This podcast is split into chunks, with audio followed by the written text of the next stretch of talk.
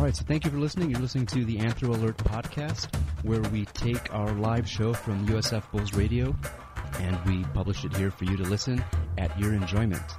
Um, thanks for listening, and I hope you enjoy it. Hey, Bulls, you're listening to Bulls Radio, WUSF 89.7 HD3 Tampa, 1620 AM on campus, and always streaming worldwide at tunein.com and the TuneIn app. So this is the 4 o'clock hour of Anthro Alert. If you haven't listened to the show in a while, we this is our second episode of being a two hour long show instead of our normal 60 minute segment. So uh, if you tuned in for the first hour, we were sitting down talking to Alex about some anthropology stuff and some sea turtles and continuum of science. It was an interesting conversation. So now joining us for the four o'clock hour for um, the second half of our show, we have Alex returning again with his um, research partner and colleague, Christy Prouty from the uh, Environmental Engineering Department. So, Christy, welcome to the show. Thank you for joining us. Thank you all so much for having me. Thank you for volunteering your time to uh, come on and, and talk to us uh, about what you guys are doing. So, can you give a brief uh, introduction, I guess, talk about your background a little bit and what brought you in here? Sure. Okay. Um, thanks again for having me. So, my name is Christy Prouty. I'm a doctoral candidate in the Department of Civil and Environmental Engineering. My background is all environmental engineering from undergrad through where I am now. Um, my interest, for the most part, is in system dynamics modeling. So, that's kind of the platform that I use, but I use that to look at human engineered and environmental systems. So, how do those things interact? Okay. What does interaction mean? Can we quantify it? Can you break down systems dynamic modeling for us a little bit? Yes. So, system dynamics looks at um, quantifying interactions, so quantifying things that change over time, okay. counting something and then looking at all of the factors that influence how it changes, why it changes, and then you can do that to maybe optimize the system. Although I know like optimization with anthropologists is like blasphemous. that's first joke. Ha. Uh, but it, so that's what we do. We do a lot of optimization, but I also like to do um, strategy testing. So, okay. so if we were to implement maybe an educational campaign or uh, to improve a technology, how will that actually affect the system that we're talking about? Okay. The human engineered environment. That that collaborative system. Okay. I can already see sort of where the collaboration between you and anthropology kind of can tie in. So good. Yeah, that's some that's some good stuff right there. All right, so let's just hop into um, the project that you guys are working on. Yes. Um, so whoever wants to start, give us uh, I guess give us the rundown on, on what you guys are, are currently doing. Hey, Alex, and give us um, just give us the introduction on who you are again for those of us joining on our three o'clock hour. Oh yeah, okay. Uh, sure. I'm Alex Webb. I'm an applied anthropology PhD uh, student. This is my second semester. Does that work? Yep. Yeah, it's perfect. Do, do, okay. feel, do I feel known? yeah, I, I now know you. You now know me. Good. Okay. Talk about our project. Um, you know, ironically, it's more your project than mine for sure. Um, I, I told him to say that. Yeah. right. I'm looking for jobs. So right. I'm just kidding. Yeah. Um, Self promotion. That's yeah. what we're about here on Anthrolink. So the ten dollars under the table. okay, I'm sorry. Please, for real. Um, so the impetus for the project is uh, in there's a small pen- peninsula in Belize called the uh, Placencia Peninsula. Okay. Um, that had a uh, proposition for they, they run we, so we do wastewater system. I should like let everyone know just how boring this next little bit might be. Whoa! right. Then we can come back to right. it and we can talk about how awesome it, it is. It is not out of sight, out of mind. It is a potential gold mine, as a matter of fact. You can recover so many resources from wastewater, but that's not what this discussion is about. Please continue. Go ahead, Al. There we go. Um, anyway, so they they run uh, primarily on septic systems, and they're fairly old, outdated systems. Um, and so, systems that because they're old and outdated, a lot of the liquid nutrients, because you're also talking about a coastal community, so it's really coarse sand. So all of that liquid nutrients normally would be taken up by plants and stuff like that, but it's just flowing through the sand out to the lagoon, which is where there are a lot of manatees, seagrass, and like a young fish stock. And so it's like causing a lot of plants to grow there and reduce the oxygen level, and so it's bad for that aquatic environment. Then also on the seaside, uh, it impacts corals and whatnot. Please continue. But was that the motivation for starting the project? Or was there all? Was there was human health concern, right? As well, people like yeah, swimming in the that's, water. yeah, That's that also- that as well. So And at this point, their drinking water there uh, is not usable in terms of wells on that area. Yeah, you would not definitely not use the wells. Right. So these nutrients that you, you you're losing, what exactly are they, and what did they contribute to this? Um, predominantly nitrogen. Okay. Uh, also phosphorus, less less so phosphorus than nitrogen. It comes from like wastewater, so normal, uh, Right. like what you flush down the toilet Sure. should be polite. Yeah. Um, and so I was mentioning that we we came to the peninsula because um, the, there was actually going to be um, a centralized, there was a proposed centralized wastewater treatment plant, and the community members were railing up about like that's not what we want. This is we don't we don't think we actually need this, and so. As an interdisciplinary group of anthropologists and engineers, sorry, I just hijacked this. Uh, No, no, I handed it to you. I was, I was like, if I tank this enough, Tee- she'll just like. just tee it up there. Yeah. Uh, anyway, again, that was another ten dollars on the table that I went to.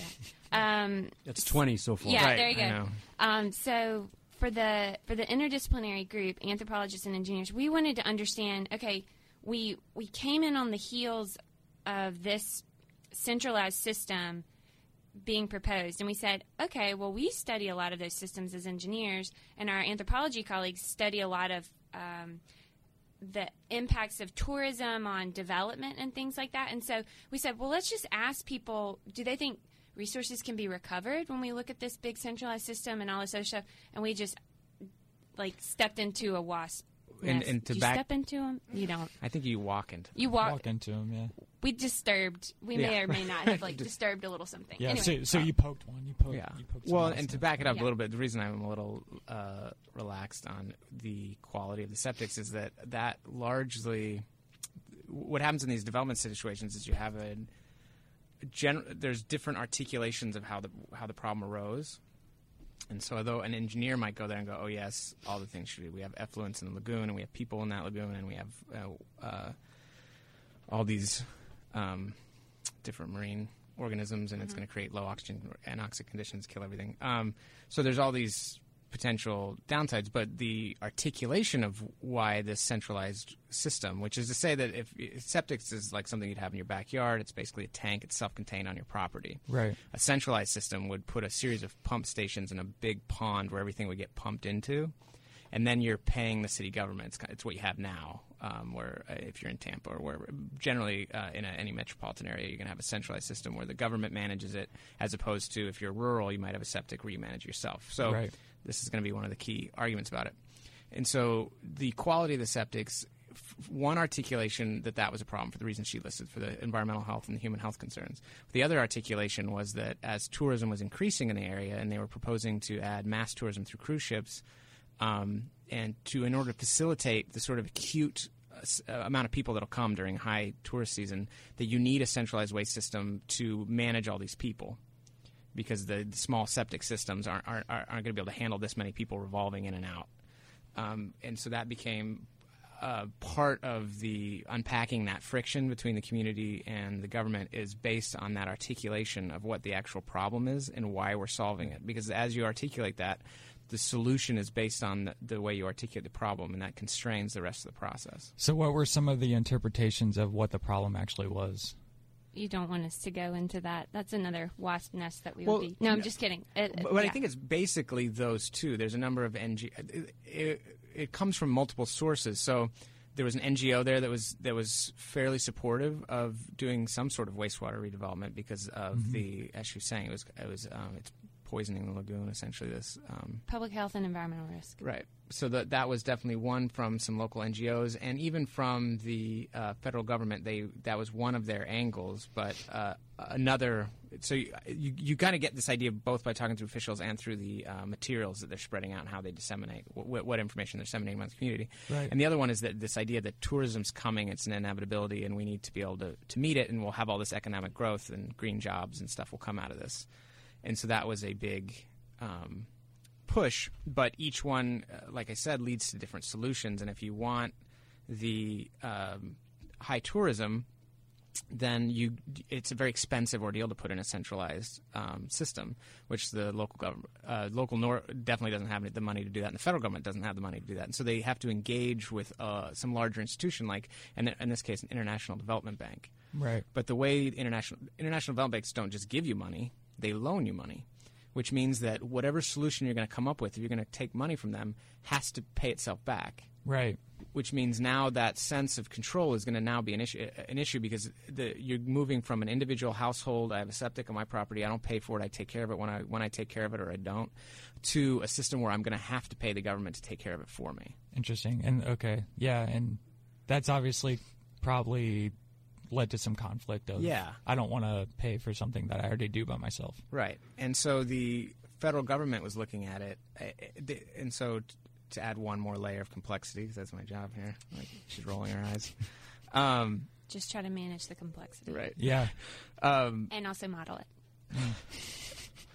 Because a number means it's real. No number means it's not real.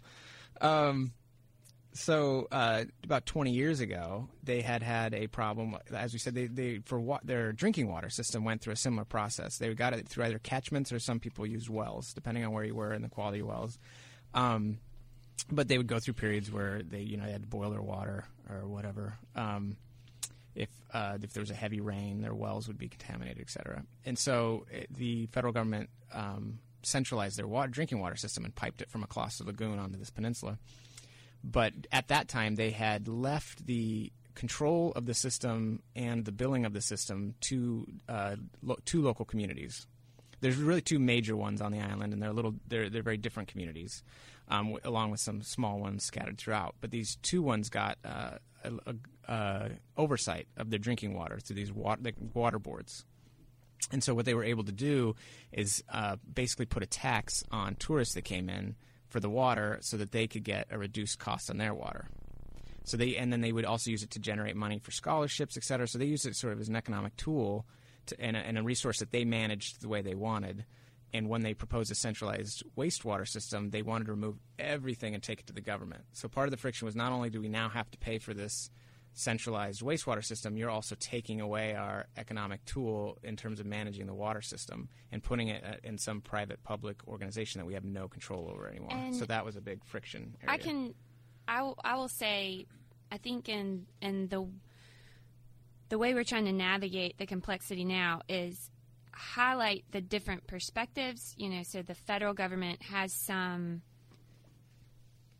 agenda yeah. and and some desires. They have a commitment to public health, environmental health, but then they also would like economic to growth. have the economic growth, but at what means and at what cost. And so that's where we started to look um, into just kind of who who in the community can can talk about this and and what are what are they saying, and and it's not always such a chasm. It's not always such a rift it's sometimes the fact that um, you know there were just issues, just kind of clumsy development issues with um, maybe folks weren't um, brought into the conversation at the right time. Maybe information was um, not well presented, and then maybe there was some other um, issues that that were more intentional. We don't we don't know that for sure. We've certainly re- seen that in our interviews and things like that. So so these are the things that we know, and yet um, we also know that the population is growing. And with a growing population in a coastal environment with sensitive environmental surroundings, uh, marine surroundings, we know that there are going to be likely wastewater needs, growing wastewater needs, particularly as um, as the population grows. And so, um, there's no silver bullet uh, solution, but we wanted to say, okay, well, we know that there aren't any silver bullet solutions. Everybody's going to have to kind of either compromise or we would like to kind of highlight the way that some people are compromising more than others or some people are just kind of getting squished. Yeah, absolutely. So, Yeah. How long have you guys been working on this project?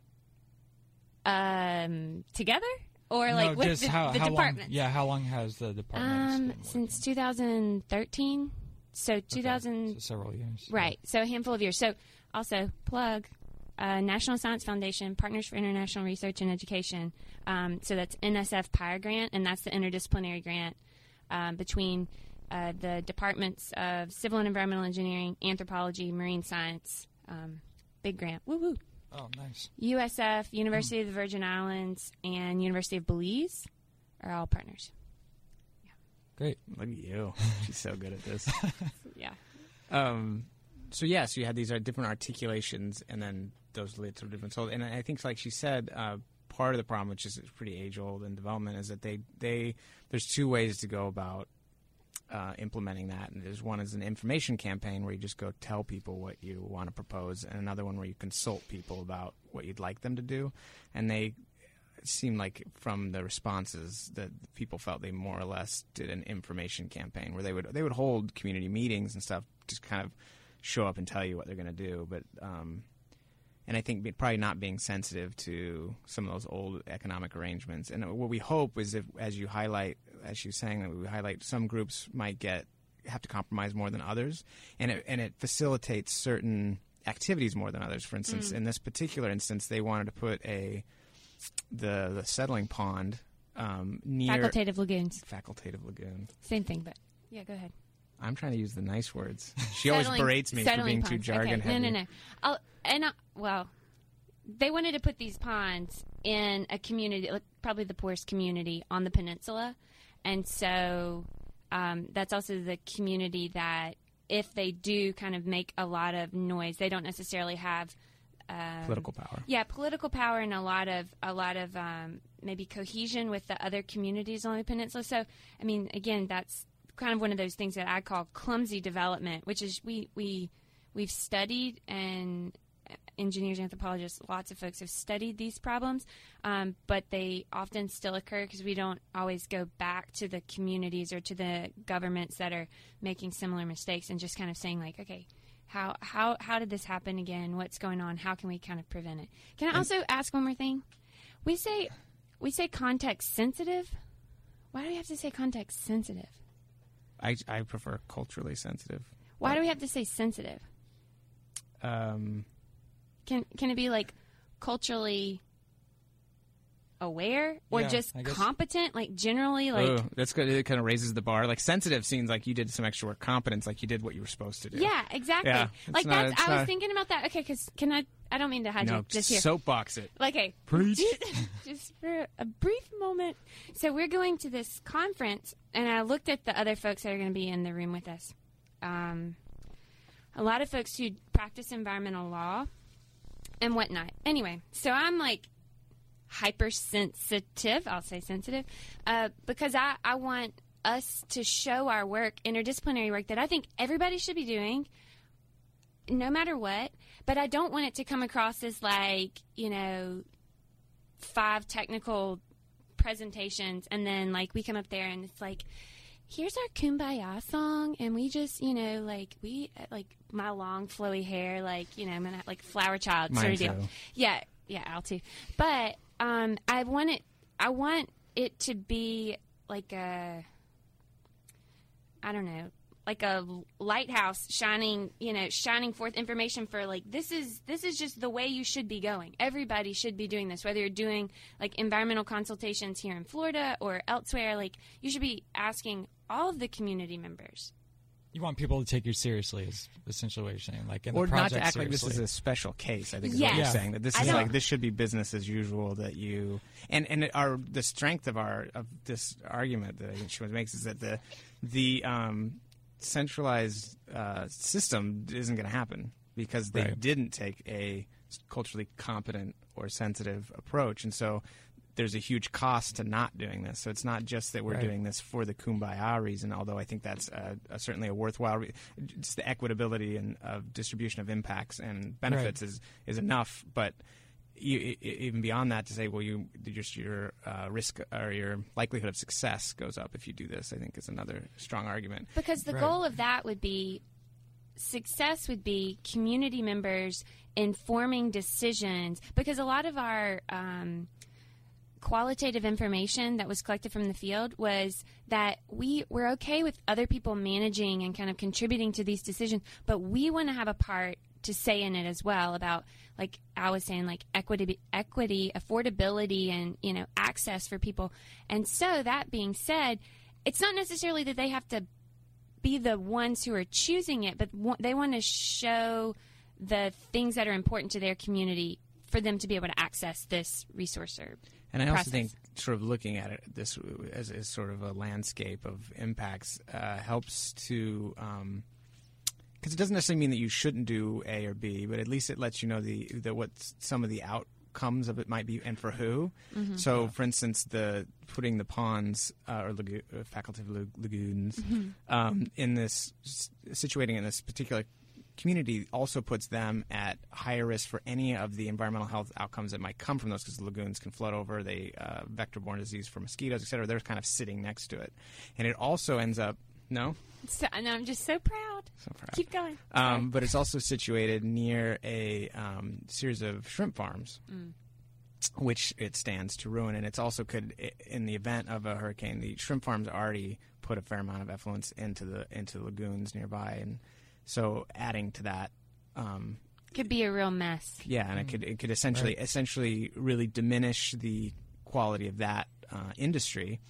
And so uh, this is what I kind of was trying to get to earlier, like how you make how you articulate the problem brings about certain solutions, and that has certain um, accelerating or diminishing impacts on other processes. So we, if you choose this, we we might be able to have more tourists, and that'll encourage more hotel development, which will be uh, a, s- a separate issue, but it, it also might diminish um, shrimp farming. So at least being aware of that says, okay, do we take certain percent and allocate it to keeping these traditional livelihoods alive, or do we figure out ways to help them segue into a different market, or Right. you know, it, it, it, I don't think you ever have. To, there's never an optimum. You can never optimize, probably, but you can at least start Allegedly. No, I'm yeah. just kidding. start developing policies. We do agree about that. The optimization. Yes. Um, but you can hopefully put strategies on top of your strategy to say, okay, we're still going to go ahead with this, but let's also consider these. Or let's not do that. Let's do something that maybe can't facilitate as much tourism, but will get better um, overnight stay tourism or luxury tourism where you get more dollar per person anyway. So it, it just kind of highlights there's a, there's a million options. And so I think Right. breaking things down and breaking down some complexities might actually reveal more opportunities than they even does problems. And Right. so it's it's really like a, pers- a way of looking at it in a perspective. I'm such an optimist. So, like keeping these strategies in mind that, you know, trying to at least find some sort of solution or a way towards a solution, how do you guys um, navigate your role as like researchers in the community? Are you guys often like have to play the middleman position between like the federal government and the community? Or do you feel like you have to be like the voice of the community? Or, you know, how do you navigate all the stakeholders and, and interests and, and agendas and things of that nature? Shall I? I yeah. Yeah. Um, great question. Okay, a couple things.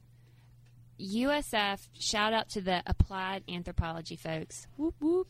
Uh, because I have learned from a lot of our colleagues there, Becky Wells, Christian, uh, uh, no, sorry, Becky Zarger, Christian Wells, Linda Whiteford, and then other, what, I can't, oh, sorry, sorry. Um, so yeah, I've, I've learned from a lot of those folks how to try to navigate those dynamics gracefully and diplomatically without being dishonest to water quality, you know, like some, some real facts and information that we're finding out. Um, Sure. And then also letting community members speak for themselves. They're, I mean, that just sounds stupid to even say, but um, folks there actually are um, just, I mean, you know, no surprise. They're super well versed and and have a lot of great uh, information to share. So, um,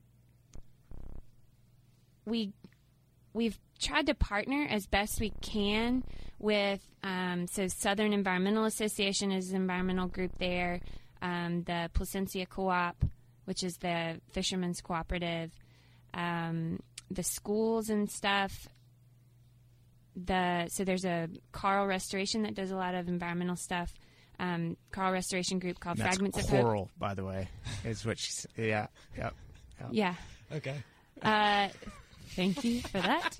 Uh, rude. Anyway, so so these professors and my other colleagues have just tried to show me as an engineer that it's it's good to kind of hear what people have to say, ask a lot of questions, and then just use your skills in ways that would be helpful to people who ask and who might be interested in hearing about it, but not interjecting. Um, so, in the applied anthropology sense, like we are there and we are a part of things, and so in some ways, um, we're all subjective. Uh, you know, I do try to I do try to say, um, you know, like this is this is the water quality that I have. This is the information I know, and then let that speak for itself. And if people ask me questions, answer those honestly. Um, but like Al had mentioned, a lot of times it's not necessarily just one one solution or one thing that's going to fit. Um, so I. Okay, so there, there's that. Try to let try to let community members ask you questions and and answer the questions they ask. Don't interject let data speak for itself share data whoo big on that like share share information go back to the community members and i've made really good friends with the people who are there um, so now i'm very invested you know i i care i talk to people often and hear how things are doing what's going on are there more people coming how have the rains been you know are, are places flooding is anybody you know like all of these things i care about. Um, so that's the community level. I will say, as a, I was at a um, thing with my professor, Dr. Trotz, Maya Trotz, who was speaking at NYU recently, and it was on resilience in the Caribbean. So she was speaking kind of from this perspective of infrastructure. And we were talking to some a- actual anthropology um, colleagues there who do more research um, in uh, Puerto Rico. And she was saying something about um, as an anthropologist, or I kind of brought up as an as an anthropologist, you're in the community and you're kind of studying that structure. As an engineer, I feel like we almost kind of float and pivot, um, like to communities, but also to like um, industry, so corporations, and then also in, in the government. And so, I feel like that's a pretty unique perspective that I've had, you know, in in all of these different areas and in those ways not speaking out of both sides of my mouth and being one thing to the community and one thing to everybody else but really just trying to ask questions and understand because I think in the community I have tried to um, talk about water quality issues and, and education and stuff like that. And with the entrepreneur that I work with I have tried to talk about um, new designs and stuff like that that would improve the effluent quality. And with the federal government, I've also said, you know, like there's some real needs for um, working in the community and actually getting people's feedback about what kind of technology they want. But it takes a lot of time, and that's the, I mean, that's the biggest critique for any of this is not the legwork. Um, that's enjoyable. It's just the time, and in academia, you got to like get the publications out and stuff Right. like that. Right. You pump That was out. long, long-winded, but there you have it. Yeah, I mean it's it was a tough question, I think, but yeah, I think that was a good answer. That's that was that was interesting. Do you have anything Oh to no, contribute, Alex? she, she killed that one. All right, I think we're gonna pause there, and um, we're gonna take a short music break, and then we come back. We'll continue with the conversation. Hey, Bulls, you're listening to Anthro Alert. Um, we're listening to the tail end of Anthro Alert, so um, you guys, if you haven't been tuning in, you missed a great conversation. If you have, um, we've been listening to um, Alex Webb and Christy Prouty talk about their uh, collaborative project between the departments of civil engineering and environmental engineering and applied anthropology, um, working on water wastewater systems in Belize. Um, and so now we would like to put Chrissy on the spot here a little bit and talk about her experiences working with anthropologists and what kind of challenges that has presented um, from her perspective as as an engineer. So feel feel free to express challenges because Oh, I feel free. Yeah. I ex- express those challenges often. Yeah. Um, because anthropologists complain about it all the time, so you should you should be y'all able to too. complain about your own challenges? Oh yeah. About we're, we're yeah. a navel gazing discipline. Ooh, man. Yeah. Mm. Okay. So I will say um, the biggest challenge, and this is for someone who studies and models complexity, like interconnected systems. The anthropologists that I have worked with, like, constantly make the work more complex than it I already perceive it to be. right. Whew. And so it makes me crazy. It's so funny because me in in the kind of engineering department that I'm in, oftentimes I'll ask like socially motivated questions or you know kind of people centric questions, and then you know folks are just like, "Oh my gosh, where is this girl coming from?" Uh, and and yet I think it's I think that's really important and um, and, and so yeah I add that complexity. But good night when you're working with uh, with anthropologists, uh, it is it is like complexity on top of complexity on top of complexity. And I often am like, either I say something like, "Well, where are we going to draw the system boundary here, Al?" Because it's like, okay, the community is complex, but then the community is nestled within the region, and then the region is nestled within, you know, these federal government policies, and then those government policies are just being formulated by international aid policy. I mean, and that's maybe that's just the economic side. That's not even like. well, isn't The- one of the problems like what what do we mean when we say community? What- Oh my what's the gosh! scale of that? What do you mean by community? What do you mean by Who? system? What do they do? Uh, have we really like? I mean, and then that's okay. So that's kind of conceptual. Then what about like? Do we have statistical significant like population? Uh, Have we? Okay, so maybe it's statistically significant, but does it actually? Is it representative because of you know? Have you done a survey of all vulnerable population? And I'm just kind of like. Oh my gosh. Okay. Like we've got to just um, make some simplifi- simplification somewhere. And so Right. So how do you how do you try to rein that in then if you're working with anthropologists to Yeah, try to how do you to, to to meet in the middle somewhere? Because I don't think anthropologists are necessarily great at coming up with maybe a solution right? I mean we have a lot of solutions but like yeah, I think applied anthropologists are better at that but how do you rein us in as an engineer? Well, patience number one. uh, lot of lot of patience, a lot of meetings. Um, I'm trying to think about how to say this in just the right way. I think I'm okay with an. I can see like the little glimmer of a really great project or a really great idea, and I'm okay with it taking a long time to really come to fruition. Right. Like so, when I started working with Al, take this all the right way. When I started working with him, I thought, man, here's somebody who can do some really good stats work, and like he's finally starting to like to be willing to like draw like just cut cut some of the fat. Like, okay, we can't we can't deal with this case. We can't, you know, like let's start to draw some boundaries, start to chop things up, and kind of make it a little more manageable. And then, I mean, and and then, um, you know, so so those are great skills. You see your great skills, and you kind of try to you try to meet there and work there. Like we're both we're both interested in um, bringing complexity in, but actually managing it. You know, so so while he may look at something that is you know has has more of a multi-level perspective you know federal you know regional local economic political like all of these things and i'm just like what can we count and like do we have anything to count you know so so i try to hear hear what he's saying hear what he's saying, be patient, and then and then look at okay, what are the what are the ways that we already overlap, and and how can I kind of.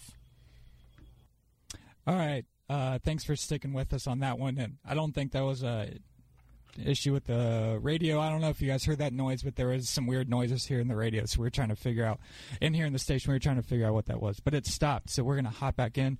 Uh, we were, I had asked Christy to talk about her experiences working with anthropologists, and um, anthropologists love their complexity.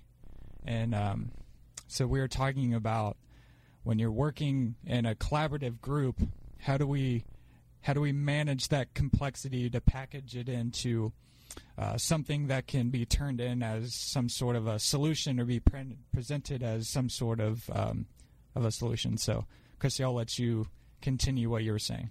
And while you're thinking about how to answer that question, um, that sound that we thought that we heard is actually the fire alarm, and we are risking our lives to finish the show for you here. it is just that important that we talk about this interdisciplinary work.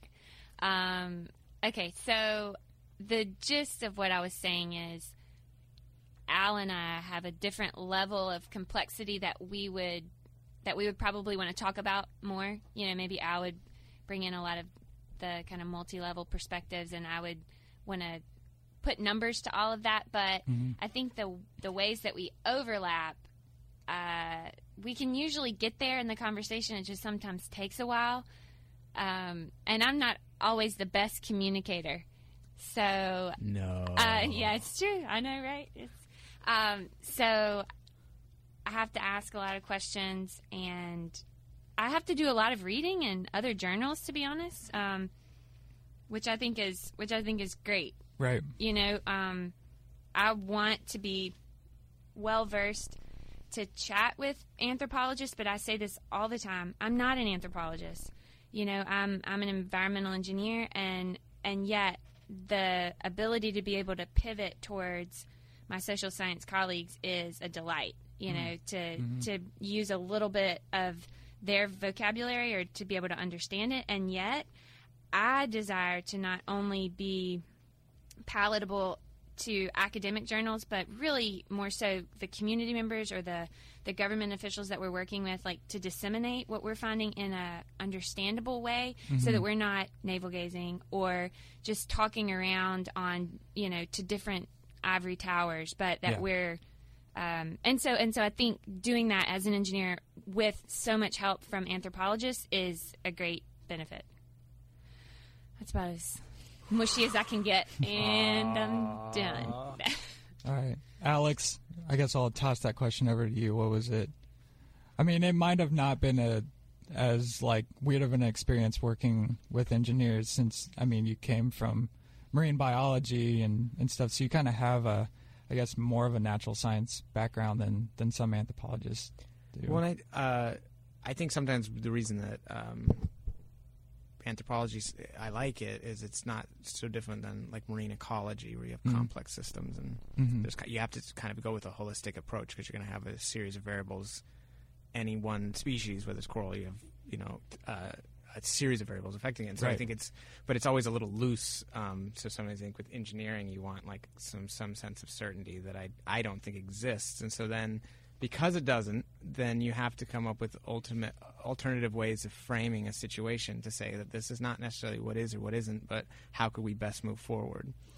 So I think sometimes yes, but but that doesn't always mean sticking a number saying this is what it is. It's sometimes about how we um, how we want to value or, what things we just want to consider, what processes we want to consider critical and to emphasize, and those don't always require a number. Go ahead, hit me with that. Go ahead. I just, yeah, I hear your words, and mm-hmm. yet I think that if we are going to evaluate something, then just to say for the sake of evaluation that we did it and we didn't put a number to it, there's got to you hold on, you just touched on a fundamental hold on fundamental I, difference that for you the fact the act of putting a number on it somehow makes it more valid or more meaningful.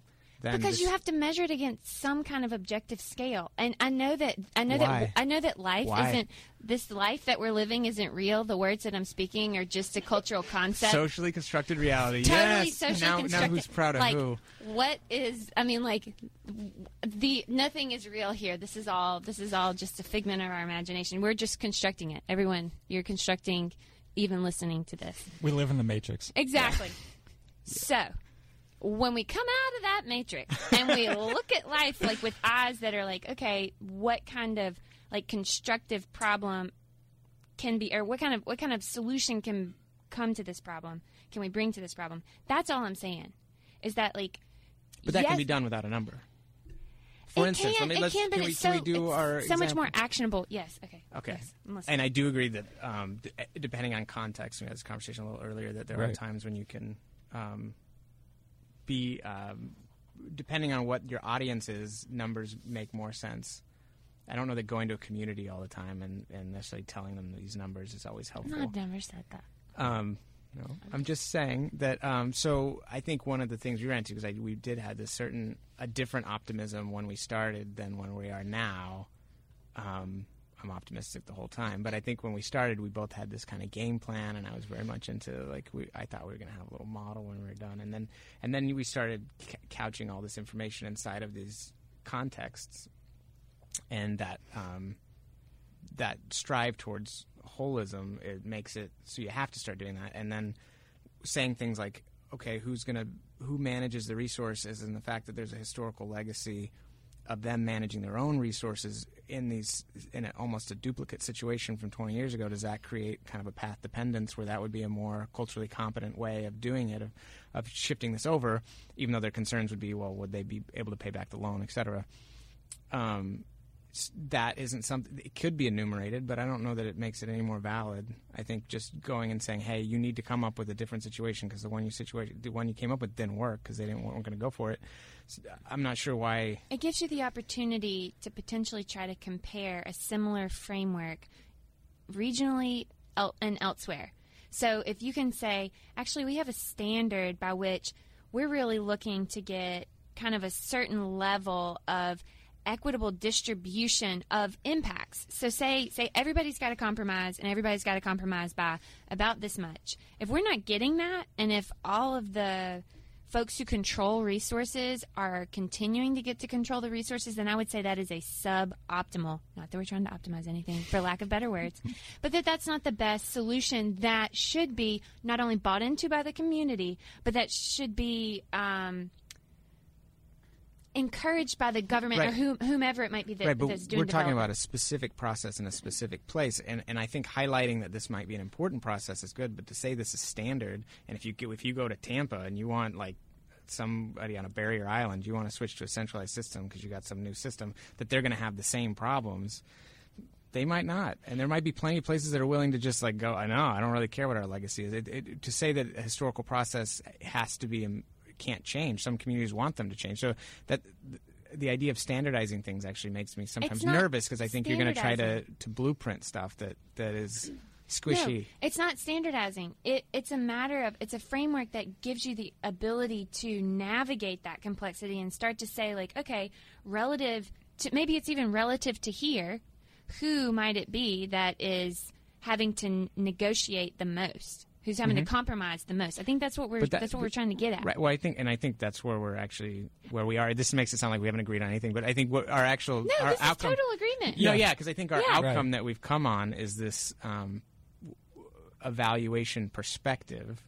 He just doesn't want to put numbers to it because Well, he no, thinks no, that because we they're do like put numbers totally to somewhere, and I'm and I'm the one who started off because with like we actually had a long conversation about text Right. mining. They asked me about that, so I do like enumerating stuff, but I just don't think it should. I don't think it should be seen as the only way to validate a reality. I guess. Well, Yeah. you, you, so so I'm an anthropologist. You know, um, I think I totally think numbers and quantity are important. You know, I watch Sesame Street. I get it. The, the numbers out there in the world they matter. Um, it's just you know, real quick closing closing thoughts. He just cut us off. Uh, Wow. I love working with engineers. Oh, it has been my distinct pleasure. Total ditto. Yeah. Awesome. So maybe you guys can come back on the show and we can continue the conversation. Um, but we're actually out of time for this week. So thank you both for um, volunteering your time to come talk to us. Uh, we always love to have new people on here, and we love to have non anthropologists that are anthropologically inclined. That's the yeah. Thanks very much. Yes, that is the point of Anthro Alert is try to spread the perspective, and we think what you guys are doing is fantastic. So um, everyone have a good weekend and come back and listen to us on next Friday. We'll see you then.